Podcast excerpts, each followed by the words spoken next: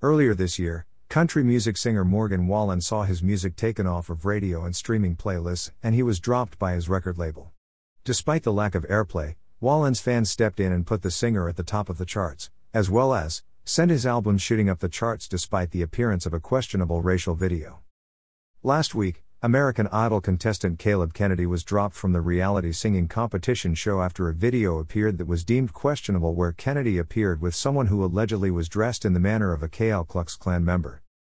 Despite being eliminated from the show, Kennedy's music is also shooting up the charts with his EP at number 2 on iTunes Country Chart and a number 7 overall. It was Kennedy himself and his mother who alerted Idol producers about the two second video that appeared on Snapchat. He was dismissed the following day. According to Kennedy's mother Anita Gay, the video was taken when Caleb was 12 years old and that the person in the robe was mocking a character in a film they had seen. Kennedy noted that the video displayed displayed actions that were not meant to be taken in that way. I was younger and did not think about the actions, but that's not an excuse. He added that he is taking time away from social media to better myself. Noting that he has disappointed people and has lost their respect, Kennedy said, I'm so sorry. I pray that I can one day regain your trust in who I am and have your respect.